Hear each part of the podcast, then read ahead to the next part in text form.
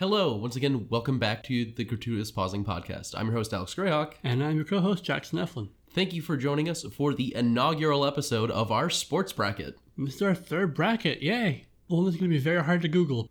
The podcast was initially inspired by someone getting really into the March Madness spirit and making a Disney bracket that was terrible. So we made a better one, and we got even more involved, I guess. Well, I can't say for sure that we made a better one. We made a different one.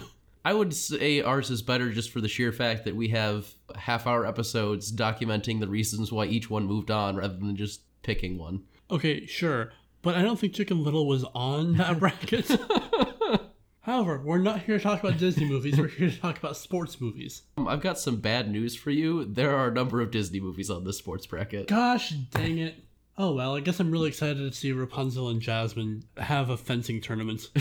I'd watch that. Yeah, right? I was kidding as I said that. I realized I couldn't think of any sports so I went with fencing, and then I'm like, wait, that's just sword fighting. This is the strangest thing I've ever done. But getting back on topic, we are here to talk about our sports bracket, which we will be starting off with 1976's Rocky, as well as 2016's Eddie the Eagle. These are the latest and earliest movies on our bracket. Yep, spanning a 40 year difference, which is quite large. Definitely larger than our previous bracket, but not as large as Disney. Yeah, I'm sure there weren't comic books back then, so Don't make me hurt you. um, let's talk a little bit about where we come from in terms of sports, because I feel that will help color people's understandings of how we're going to talk about these movies. Fair enough. Do you want to start? Sure. So I have very little experience with sports in terms of watching or playing them. I was on a FIRST Robotics team and I was on the Latin Club soccer team for one year, and that's about it. I have a little bit more experience with that. As for personally playing, you know, I did the traditional suburb stuff, Little League. I was on my school's basketball team for a year or two. Really? Yes. I didn't know that. Like Like, this- you're tall, it makes sense. This is like middle school, so I was like 12. And I mean, given that I'm incredibly buff, it's weird that I wasn't on the wrestling team. what a mistake to make. It. But by high school, I had kind of abandoned most sports. As for watching them, my family wasn't uh, huge into them, but I did live in the south suburbs of Chicago during uh, Bulls Mania for both three peats. So there's definitely a lot of sports that has osmosed into me. Yeah. I haven't watched a lot of sports, but I have a friend who she teaches languages to high schoolers and she speaks like 18 languages or whatever and so she's super into just international politics. So whenever the world cup comes around i kind of watch vicariously through her. And i get it. Of the sports that i've seen even just a little bit i get why football is fun to watch. Mm-hmm. Like I really love sports movies even though I'm not a huge sports watcher. And I think part of that is because sports films do such a good job of distilling down those amazing moments from sports without all of the boring stuff. Right. Sports movies often tend to be very formulaic. You kind of know more or less what you're getting into as you're going in, and there's a comforting aspect to that. Mhm. You know that they're going to make you feel really excited about this character or this team, and so you kind of let them get you into it. And the same with that romance movies make you feel really excited about this couple or whatever. I think with that we can go ahead and get into our first summary film that kind of helped solidify some of those tropes and formulaicness of sports films. Rocky Balboa is a collector for a loan shark living in the Philly slums. He moonlights as a boxer, fighting in small venues, but his coach Mickey drops him for wasting his potential. Meanwhile, Apollo Creed, the heavyweight champion, is in Philly promoting the next big match to take place New Year's Day of 1976, celebrating America's bicentennial. Unfortunately, Apollo's schedule opponent suffers an injury and has canceled. Scrambling to find a replacement, he suggests grabbing a local boxer, making a spectacle about the land of opportunity. Apollo just happens to choose Rocky. Rocky accepts the challenge and, after an emotional reunion with Mick, begins training. In between training montage, he and his love interest Adrian grow closer, while he and his best friend Paulie grow apart. The day before the fight, Rocky's touring the arena and starts second guessing himself. Before the fight begins, the boxers enter the ring with very different ideas about what this fight is. Apollo believes this to be a publicity stunt, and it'll be over in three rounds. Rocky, on the other hand, wants to prove that he can go the distance, and while not win, at least last all 15 rounds. Apollo's assumptions are quickly proven wrong as Rocky knocks him down in round one, the first time that's happened in Creed's career. After that, the fight becomes more serious, with both combatants receiving serious injuries. As the final bell sounds, they both agree there will be no rematch. In the aftermath, with the audience growing wild over the fight, Creed is announced as the winner in a split decision. Rocky calls for Adrian, and they embrace. Credits. After the comics bracket, I was really kind of excited to leave behind the way we had to give a trigger warning every other episode because of the sort of comics that were getting adapted into these things and how that was all going down. And I was like, ah, sports movies, family friendly. We won't have to worry about sexual assault triggers. What fools we were. We do unfortunately have to place one on our discussion for Rocky. We'll go ahead and make sure that there's a uh, timestamp in the description so you can skip past it and listen to our other commentary on the movie as well as for Eddie the Eagle. But there's really no way of getting around it. Don't even think about doing the 70 meter. I don't want to have to clean up your mess when you break your neck. So, this movie's a lot darker than I thought it was going to be. I mean, this is an underdog story, but when you think underdog story, you think like plucky underdog, not living in the slums working for a loan shark. Yeah, you figure like the nerdy poor kid, not this guy who's sort of that but grimdark. Yeah, I mean, boxing movies in general tend to be much darker than a lot of other sports films, specifically because it's a combat sport. Sure. And also, I guess because Rocky is kind of the quintessential boxing movie and it is a fairly dark movie, so I guess that would kind of create an atmosphere for that. Yeah.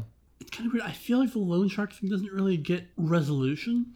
No, it really doesn't. Towards the beginning of the film, he's doing a collection. The guy doesn't have enough money and he's supposed to like break his thumbs.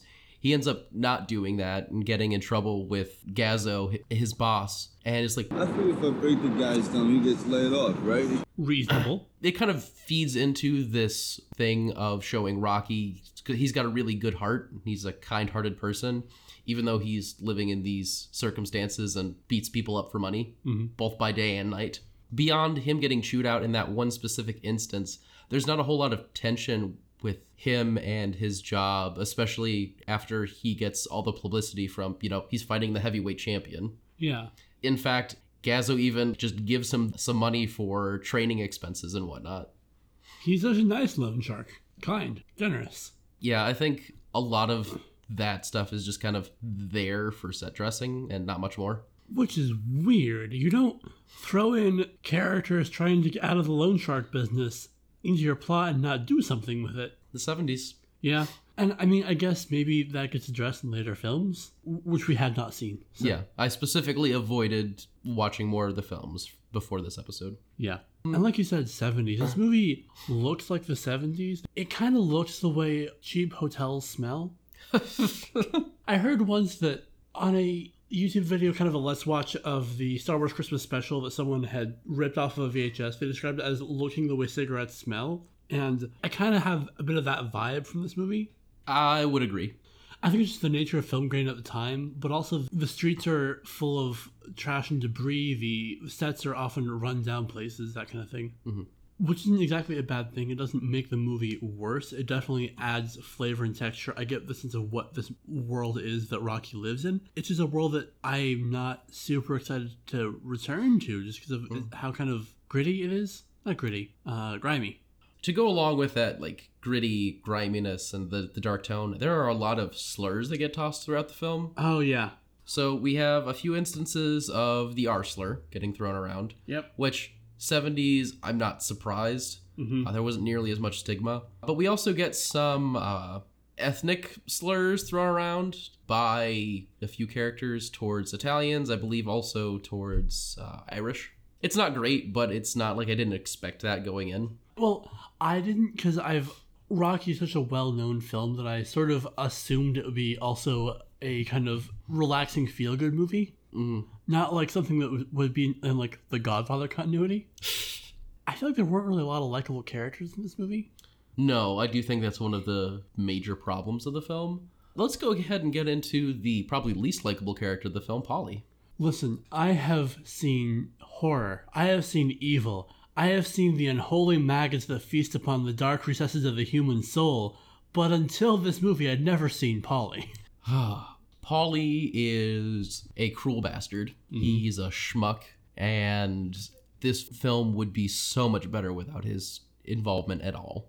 it becomes increasingly clear that he is very abusive to his sister, Adrian, Rocky's love interest, with a lot of verbal abuse that has clearly led to her being this very shy, sheltered person who uh, seems always like one hair's breadth away from having an anxiety attack. Yeah. There are a number of examples throughout the film. We don't need to list them, but Yeah. yeah. I'll list one of our first introductions showing them because it's one of the lighter ones. It's a good object lesson. So, Paulie invites Rocky over for Thanksgiving dinner, and he's specifically trying to set Rocky up with Adrian. And Rocky's nervous and he keeps questioning Paulie's like, Hey, your sister, you sure your sister knows I'm coming? and Paulie's like, yeah, yeah, she knows, she knows. And they get there, it's very clear that Adrian did not know that Rocky was coming. She was not prepared for that. And she wasn't prepared to go out. She was cooking a turkey for Thanksgiving dinner and trying to get everything ready. So she kind of like goes off to her room because she's panicking about all of this and doesn't want to deal with it. Rocky kind of goes in there and coerces her out. Then Paulie tries to like Hey! Hey, I want you out of here systematically. Go out and live. Enjoy life. Adrian is still doesn't want to leave because she's cooking everything. She wants to stay there. So Paulie takes the turkey out of the oven, grabs a drumstick, starts eating it, but throws the rest of the bird in the trash. And things with Paulie only escalate from there throughout the film.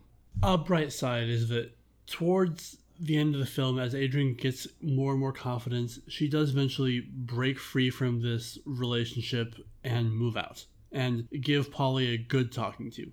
Those are all things that happen, and in a vacuum, they are great. But also, Rocky seems to still be friends with Paulie after things are over. He's still friends by the end of the film. Yeah, in fact, he does Paulie a favor on the back of his boxing robe, advertising for the meatpacking place that Paulie works at and that was letting him train there, punching the carcasses. Is this a common training method? I mean, do other fighters pound raw meat? No, I think I invented it. And there's never any reckoning that comes for Paulie. It's just, oh, he did these awful things, and Adrian is able to finally get up the courage to leave, but Paulie's still in the periphery always, which means that Adrian is always kind of got to be looking over her shoulder. Yeah, if someone you love is trying to cut an abuser out of their life, you should probably stop being friends with that person. Paulie is a very complicated character. He blames Adrian for a lot of the problems in his life because she is this homebody, because she, he feels like he has to take care of her and whatnot. And as the film goes on, it's very obvious that no, Paulie is the cause of Paulie's problems. Mm-hmm. And I think that his rant about how he has to take care of her, where's you without me, is definitely part of the emotional abuse he's putting her through. Exactly.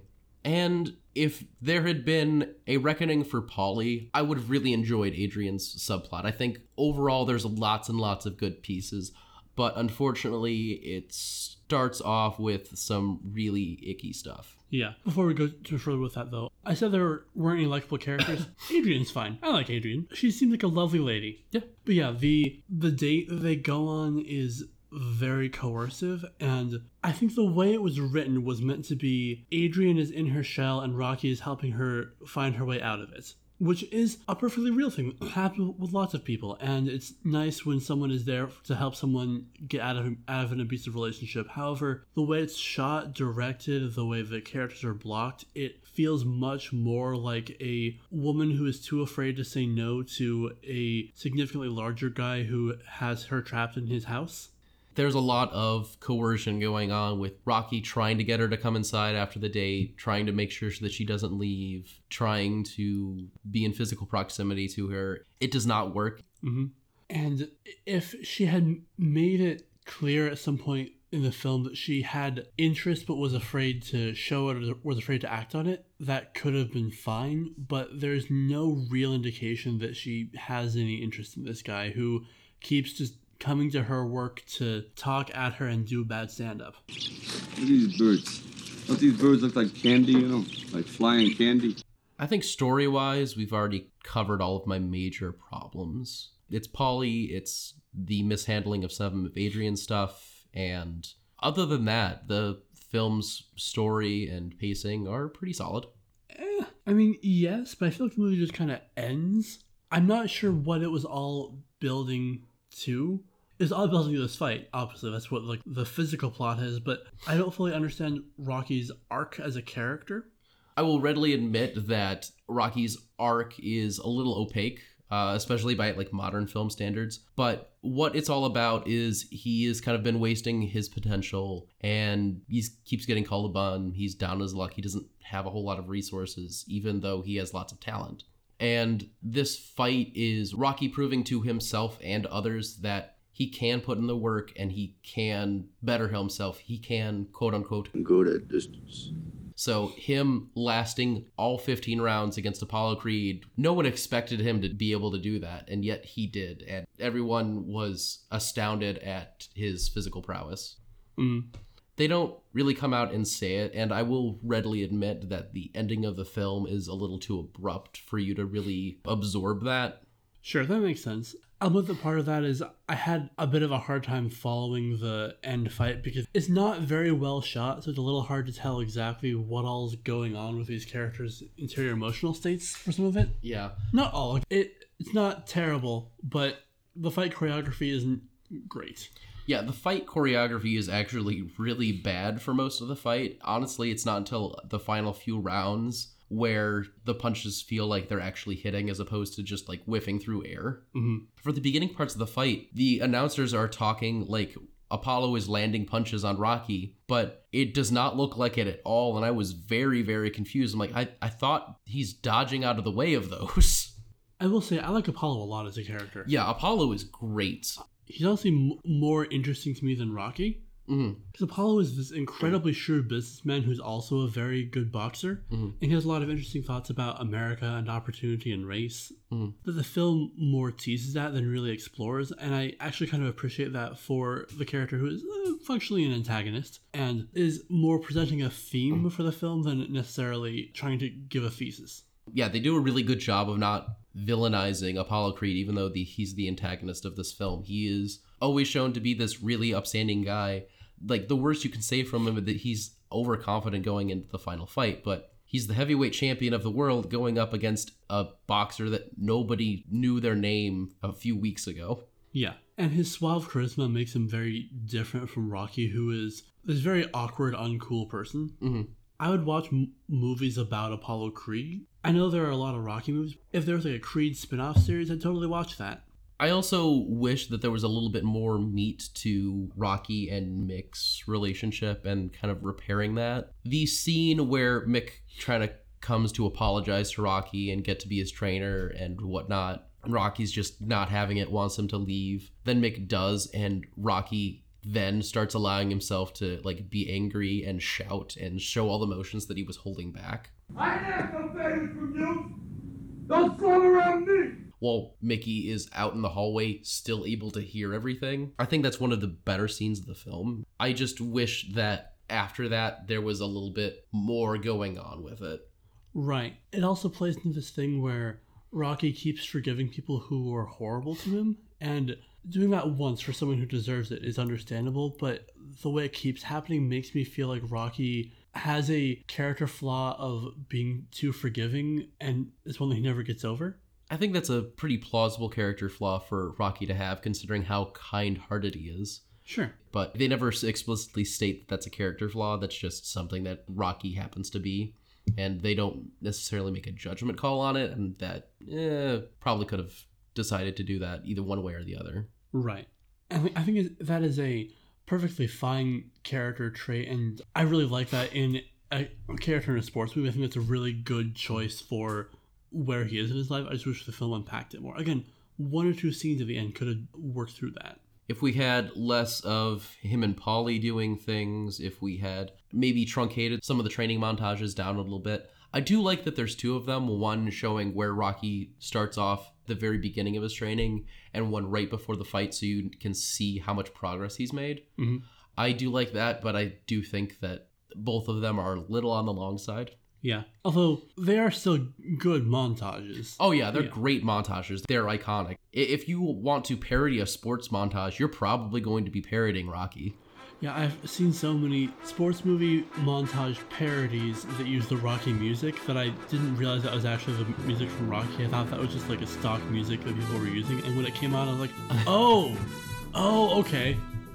I think a lot of the problems of this film are how plot driven it is as opposed to how character driven it is. Yeah. I think if they spent a little bit more time focusing on characters and what is motivating them, what they're doing, would have worked better. Unfortunately, like Sylvester Stallone is not terribly great at that. It's not something that he can just kind of weave into a scene necessarily. Yeah. All right, I think I've said my piece on Rocky. Do you want to move over to Eddie the Eagle? Sure. So, Eddie the Eagle came out in 2016. It's made by basically everybody who made the Kingsman movies. When that uh, the Marv logo flashed up for the production company, I'm like, ah, I know what we're in for. Michael Eddie Edwards is a laser focused child. He wants to be an Olympic athlete, but he's not that good at sports, and his family can't afford proper training. His mom is supportive, and his dad thinks he should give up on his dream to become a plumber. Undaunted, he pushes ahead to ski jumping. The rules haven't been updated since Archduke Ferdinand was alive, so basically all he has to do is enter. He goes to Germany to train. While there, he is mocked by proper athletes because he has no form. But Hugh Jackman, once an Olympian, now a snow groomer, gives him some pointers, and Eddie's determination pushes through his gruff exterior and he trains Eddie up to readiness. Eddie makes a jump from the 70 meter hill, returns to England to sign up for the team, only to have the rules changed on him. His jump isn't enough. He goes on a circuit tour, trying for the requisite 71 meter jump, and at the last chance, makes it. Now an official Olympian, he finds the team derisive of him as an outsider and makes a fool of himself during his jump. The crowd loves him, but the Olympic board, his teammates, and Hugh Jackman all criticize him for not taking the sport seriously. He announced that he'll be doing the 90 meter jump, higher than he's ever jumped before. He comes in last, but is still embraced for his bravery by the world and grudgingly by the other Olympians and his dad. This is all broadly based on real events. Michael Edwards is a real person. Hugh Jackman is based on Bronson Peary, etc. Th- There is no Bronson Peary. He's not? No. Oh, okay. Well, then never mind. It is based on Michael Edwards and his entrance into the 1988 uh, Calgary Olympics. Matti the Flying Finn is, That's who I'm thinking of. Never mind. is also a real person who was also at those games. But beyond that, a lot of it has been fictionalized to make a good movie. yeah. So, where do we want to start?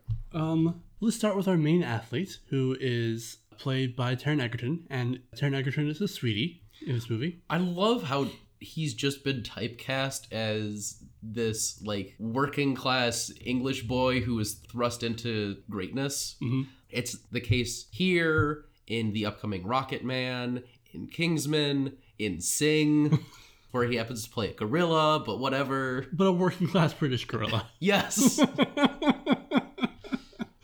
Dad, I'm, I'm sorry. I just don't want to be in your gang. I want to be a singer. He's good at that, so I, I understand why he keeps getting cast in those roles. yeah. And it's not that he can't do other things. He's not really that in Kingsman 2. He's an upper class British kid finding his prime. He's the sort of lovable doofus who doesn't seem to mind that he makes a fool of himself. And that's a really appreciable character trait. It's a very non toxic way of looking at things. Hmm. And pretty much every scene that Eddie is in, in my head, I'm going, You got hard, kid. And like that's what sells this movie. If Eddie didn't have that infectious joy in everything that he's doing in trying to become an Olympian, I don't think this film would have worked. No. If he wasn't constantly like one stirring chord away from singing about how he's going to go the distance. Oh, actually, wow, sorry. Taron Egerton as Hercules in a live action Hercules movie. I can see it. Yeah. Just make all of Greece like that kind of, I guess, Cockney accent, including Olympus. so, anyway, we're off the rails now. But speaking of cartoons, I feel like the dad and some of the other antagonists are a bit cartoonish in this. Yeah, I will grant you. Although the mom just let her child walk around in the middle of the night, him trying to go to Rome for the Olympics, because he broke his own record of holding his breath in the bathtub for 56 seconds. I, I do like how she's like, He's off to the Olympics again? But the flatness of some of the antagonists makes Eddie's victory feel more inevitable. Because they're so cartoonish, it makes the narrative seem simpler, and therefore I don't believe that it won't have a happy ending. hmm Yeah, Dustin Target is kind of the main focus here, and he's functionally Mark Gatiss' character from Christopher Robin. Yeah, he is the head of the British Olympic Association, and he's the one who told Eddie that he wasn't going to be on the slalom ski team. He's the one that was behind the change to increase the minimum distance for ski jumps to in order to enter the Olympics. And he's just kind of been in Eddie's way the entire time. And part of that is because Eddie comes from the lower class and he's like, no, you don't deserve to represent Britain on a national stage. We want the best of the best, and that's clearly not you. So we get some speeches from Eddie about opportunity and all that. Wow, there's a lot of land of opportunity going on here. Both these movies. Well, I mean, Eddie is the underdog. Like we, we talked about it in Rocky. When you say, "Oh, it's an underdog sports movie," Eddie is like the epitome of what you expect. He really is. Which brings us to uh, his mentor figure, Hugh Jackman. I love Hugh Jackman playing Bronson Peary in this because he's playing Bronson Peary as just Wolverine. As we've learned from the comics, all the best Wolverine stories are about him and a young feminine figure going on a road trip of self discovery. And I mean, Eddie isn't super feminine, but everyone is pretty feminine compared to Hugh Jackman's massive legs and his cigarette that he smokes while going down a 90 meter hill. He's just kind of this ridiculous parody of this like washed up drunken cowboy. They have Hugh Jackman, a Canadian man, playing an American character. He's Australian. Like I said, he's from Canada. and he's so very cool and so very the drunk archetype. Mm-hmm. I do actually like that he gets some character growth as well. Eddie softens him and makes him realize that, yeah, he may have missed his chance at the Olympics, but that doesn't mean that he's washed up. He helps Eddie get there, and after Eddie's final jump, he and his mentor, Warren Sharp, played by Christopher Walken, uh, actually meet and kind of resolve their differences. Mm. I was wrong. But you, champion all of that is completely made up for the film, but it all felt very compelling. Mm-hmm. It also gives us a secondary arc that is less assured because this is very clearly a feel good sports movie. You don't expect it to go badly. Mm-hmm. Although I do appreciate that Eddie still comes in last in these events, mm-hmm. but it's clear from day one that he's more excited about the competing and the doing his best as opposed to winning. And again, healthy, non toxic masculinity. Mm-hmm. It's also, if Eddie wasn't there competing, there would literally be no one there as a British ski jumper. And he, in the film, he breaks British records for ski jumping because the last person to go to the Olympics and do it was in like the 1920s. I don't have anywhere to go with this. This is a commentary cul-de-sac, but on his way up to the big 90 meter hill, the final one, the one we've all been waiting for, Eddie runs into Matti the Flying Finn Näkkänen. I'm definitely pronouncing that wrong, but he's this other Finnish skier who's the... He's considered the best in the world, has massive jumps. Yeah. And because he's the perhaps most Scandinavian person ever, he looks like some sort of elf. So it feels less like Eddie meeting another ski jumper and more the elvish spirit of skiing has appeared to him to grant him wisdom in his darkest hour. Feeds into the like hero's journey archetype this movie is not at all straying from. Yeah. I guess it means a small town in Journey is the underworld for the purposes of this movie. Whatever. It's not a bad scene, but I couldn't help thinking of it as being sort of a dream sequence or something, just because of how incredibly fey this actor is. One thing I do want to talk about is the orgasm metaphor that they oh, use throughout, throughout the film for jumping. Hugh Jackman is trying to teach Eddie proper form for jumping and uses sex and orgasm as a metaphor. Starting gate is your foreplay. The in run is where you build your rhythm, okay? And the takeoff that's your special moment, all right? Same facial expression. It's the same straining of the muscles, but same peaceful feeling of release. And it comes up a, a couple of times, and it's very incredibly awkward. But honestly, knowing that this, this is from the same guys who did Kingsman, that makes a lot of sense why they decided to go that route. Yeah. The weird homoeroticism between Eddie and Hugh Jackman was a lot. Shockingly, I can't believe that Taron Egerton is in a movie where his mentor is an older man that he has intense sexual chemistry with. it does also lead to the close-ups on the 90 meter jump from Eddie, giving a whole new meaning to the term O face. Oh wow, you're not wrong. and by O I mean Olympics. Get your minds out of the gutter. And into the rings. Speaking of the attempt at teaching Eddie, we have a lot of really fun scenes of MacGyvering training supplies out of whatever you can find in a barn, and I appreciate that. They're fun sequences.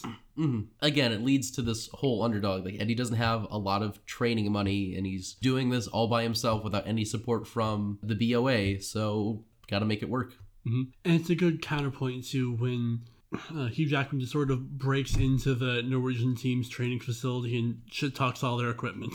So they have these like balance balls throughout that scene, and watching Hugh Jackman pretend to be drunk and everything, I was just expecting like claws to come out of his hands and just start popping the balance balls. I can't believe Hugh Jackman can just do that as a person. One last thing I want to talk about. So this is a period piece that takes place between 1987 and the 88 Olympics, plus some scenes early with Eddie as a young child. But they do a great job of using a very evocative of the times score. And I love when period pieces are able to do that. And I think it works better when they're based on true story, doing them as period pieces as opposed to like soon after they happen because they know what songs are going to have the most nostalgia, what are going to be the most evocative of that specific time period. And that is definitely the case here. They use the music so well and get you so excited and pumped for all of Eddie's jumps. Yeah. In fact, one of the songs that they use is It was a bit on the nose, but whatever. it was on the nose, but kind of in the best way. Like, Yeah, it's, like- it's exactly what I expect from this movie. Right. Like this movie wears its heart on its sleeves and doesn't try to reinvent the wheel. It's just here to make you feel good, and I'm it does a pretty good job of that. Mhm. Uh, also, during this film, there's a lot of like title cards for when and where we are, and the film opens in 1973, and you call out two years before Rocky Balboa fought Apollo Creed. Um, and that kept going on and on. And this is the same Olympics where Cool Runnings happened. So keep an eye out for this. We are slowly building a comics practice cinematic universe. Uh, I do specifically love that they called out the Jamaican bobsled team in this film. But now up to the bobsleigh event, where the Jamaican team are trying to steal Eddie's thunder. It was great. Before we close up, I do want to introduce two bits to this bracket. Okay. Because these are all sports movies. These are going to apply pretty much every time. And that is what has the better montage and what has the better training gimmick. So, better montage. I gotta go with Rocky. Like, Rocky is, I'm not going to say the originator, but one of the originators of the sports training montage. It's the codifier. Yeah, it is so iconic. The music, as soon as it comes on, you know exactly what's happening. You see Rocky running up those stairs, punching those beef carcasses. There's no way that Rocky is not the better montage. That's fair. And our two training gimmicks are tying a string between your ankle to help you learn your balance, and thinking about sex while Hugh Jackman holds you up to learn how to glide. what's what's the better training gimmick of those two? Are we going with better as more effective or better as you would like to be the person doing the training? I think what is better for helping a person learn the sport you're talking about. Okay. I think Hugh Jackman would have a very busy schedule if all ski jumpers had to uh, do that action exercise with him. So I'm gonna go with the uh, strings on the on the ankles. That's a fair argument. that said, we really need just to like have a where it's just Hugh Jackman doing that for every single person and getting really more and more tired. Also, I, I feel that there is a very significant chance that were the like whole lift up and sexual metaphor thing to happen, training would probably devolve into something else very quickly. I mean, I'm sure that movie exists somewhere. Are you asking for an Eddie the Eagle porn parody? I mean, not specifically. I feel like it's. I mean, listen, there, there's nothing unique about these people. All you need is just like a shortish blonde guy and a tallish dark haired person, and you can call it a porn parody. It's not like if it was like Mystique and Galactus or whatever. We'd have to like put effort into the costumes. With that out of the way, what's moving on? Rocky is a sports classic. It is considered one of the best sports films of all time. It has spawned six sequel six sequels within its own cinematic universe, and it is baffling to me that it's not moving on. Yeah, I'm also going to move on to Eddie the Eagle.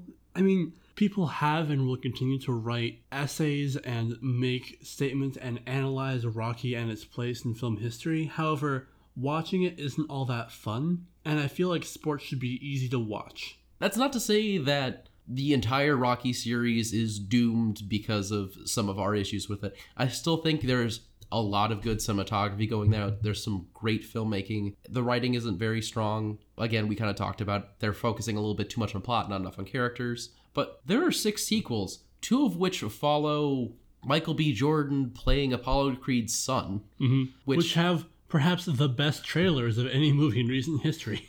And then you get into some of the later Rocky films and they're bonkers. Like Rocky 4 has a robot in it. Yeah, I love the bit where Rocky is just uh, in a Jaeger fighting some kaijus. I mean, there's one where Rocky is pretty much just fighting the embodiment of communism. Is there time travel? Not as far as I'm aware. Is there still room for time travel? The answer is yes, there's always room for time travel, but there's not room for Rocky in this bracket. so, here's that Eddie the Eagle is moving on. So, next week we will be discussing Bring It On, as well as heading back to the 88 Calgary Olympics to discuss Cool Runnings. If you want to make sure to catch that as soon as the episode goes live, you can make sure to follow us on Twitter, Facebook, Podbean, and Spotify. Also, upcoming is our final episode of Gratuitous Thrones. We will be going over the series finale. So, if you're into Game of Thrones and want our perspective on episodes, you can feel free to catch up on the previous five episodes and get ready for that sixth one. Mm-hmm.